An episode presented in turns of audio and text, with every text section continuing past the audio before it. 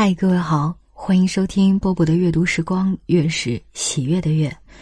今天为大家读的是苏童，从来不敢夸耀童年的幸福。我从来不敢夸耀童年的幸福。事实上，我的童年有点孤独，有点心事重重。我父母除了拥有四个孩子之外，基本上一无所有。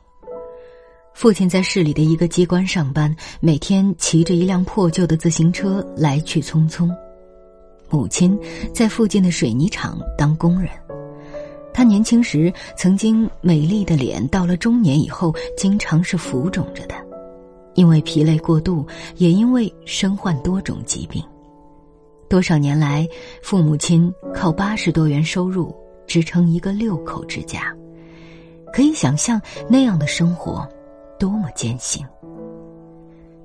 我母亲现在已长眠于九泉之下。现在想起来，她拎着一只篮子去工厂上班的情景，仍然历历在目。篮子里有饭盒和布鞋底，饭盒里有时装着家里吃剩的饭和蔬菜，而那些鞋底是预备给我们兄弟姐妹做棉鞋的。他心灵手巧，却没有时间，必须利用工余休息时续好所有的鞋底。在漫长的童年时光里，我不记得童话、糖果、游戏和来自大人的过分的溺爱。我记得的是清苦，记得一盏十五瓦的灯泡，暗淡的照耀着我们的家。潮湿的未铺水泥的砖地，简陋的散发着霉味的家具。记得四个孩子围坐在方桌前吃一锅白菜肉丝汤，两个姐姐把肉丝让给两个弟弟吃，但因为肉丝本来就很少，挑几筷子就没有了。母亲有一次去买盐时掉了五元钱，整整一天她都在寻找那五元钱的下落。当他彻底绝望时，我听见了他伤心的哭声。我对母亲说：“别哭了，等我长大了，挣一百块钱给你。”说这话的时候，我大概只有七八岁，我显得早熟而机敏。那时候，我最喜欢的事情是过年。过年可以放鞭炮、拿压岁钱、穿新衣服，可以吃花生、核桃、鱼肉、鸡和许多平日吃不到的食物。我的父母和街上所有的居民一样，喜欢在春节前后让他们的孩子幸福和快乐几天。当街上的鞭炮屑、糖纸和瓜子壳被最后打扫一空时，我们一年一度的快乐。也随之飘散。上学、放学、做作业，因为早熟或者不合群的性格，我很少参与打玻璃弹子、拍烟壳这类游戏。父母在家里高一声低一声的吵架，姐姐躲在门后啜泣，我，则站在屋檐下，望着长长的街道和匆匆而过的行人，心怀受伤后的怨恨。为什么左邻右舍都不吵架？为什么偏偏是我家常常吵个不休？我从小生长的这条街道，后来常常出现在我的小说作品中，当然，已被虚构成香椿树街了。街上的人和事常常被收录在我的笔下，只是因为童年的记忆非常遥远，又非常清晰，从头拾起，令我有一种。别梦依稀的感觉。一九八九年二月，我女儿天米是这年二月出生的。我做了爸爸，对于妻子和女儿，我都有太多的愧疚。我一个人在南京过追逐自在的日子，妻子在苏州拉扯着女儿，我的懒惰和自私几乎酿成大祸。那是妻子怀孕七个月的时候，有一天我回苏州，恰巧妻子那天原因未明的咳血是在深夜。妻子用脸盆接住那些血，她见我睡着了，不忍叫醒我。但我醒来了，我看见脸盆里的半盆血，却说：“怎么吐了这么多血？说完就又睡着了。妻子第二天住进了医院，医生说，若再拖延，就大人孩子都危险。我惊出一身冷汗。在医院陪伴妻子时，我经常接受一种残酷的拷问：你是人还是畜生？我当然要做人。也许我的懒惰和自私的习性，从此有所改变了。一九八九年国庆节前夕，我母亲被检查出患了癌症。母亲辛劳了一辈子，拖着病体，又带了四个孙子、孙女、外孙女。他一辈子的生活目标就是为儿女排忧解难。当知道了癌症结果时，我们一家人都陷入了绝望的境地。我自欺欺人的期望于现代医疗技术，但心里已经有一块可怕的阴影挥之不去。母亲动手术后的某天，我在去医院的路上，顺便拐进邮局，买了一本刚出版的《收获》杂志，上面登载了后来给我带来好运的妻妾成群。现在，我常常想起这里面的因果关系，想想。就不敢再想了，因为我害怕我的好运最终给母亲带来了厄运。当我在我的文学路上飞黄腾达的时候，我母亲的生命却一天天暗淡下去。我无法确定这种因果关系，我害怕这种因果关系。我记得，母亲从手术室出来之前，医生已经宣布母亲的病不可治愈了。我记得我当时想掐住医生的喉咙，不让他说出那句话，但最终我什么也不做，什么也做不了。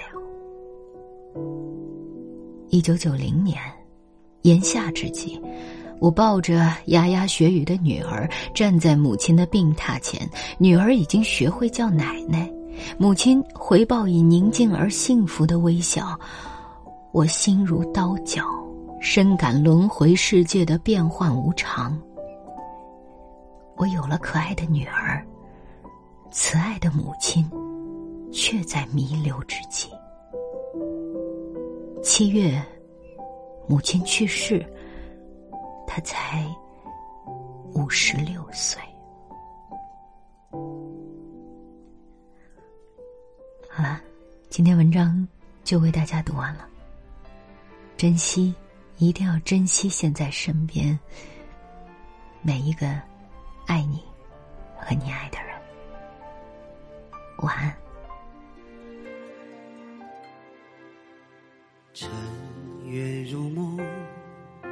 几番起伏终不平，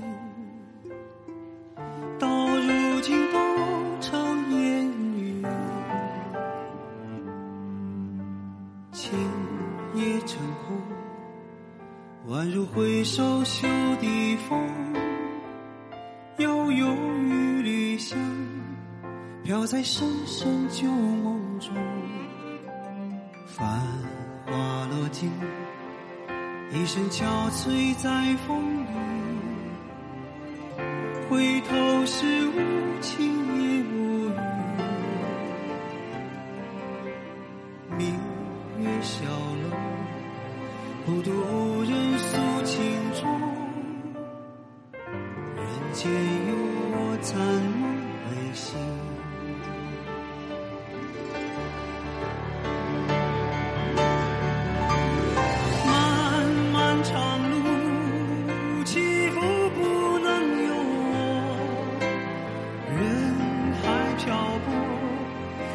尝尽人情淡薄，热情热心，欢乐淡冷漠，任多少。深情独向寂寞，人随风过，自在花开花又落。不管世间沧桑如何，一城风絮，满腹相思都沉默。只有桂花香飘。过，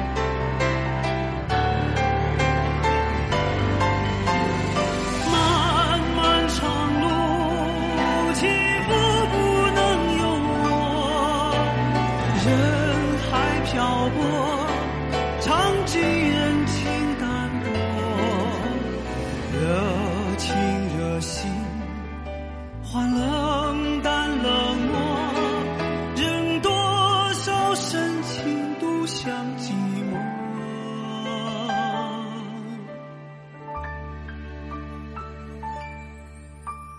人随风过，自在花开花又落。不管世间沧桑如何，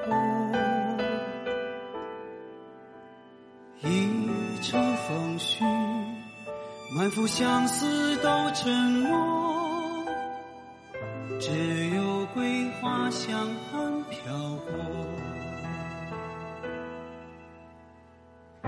只有桂花香飘过。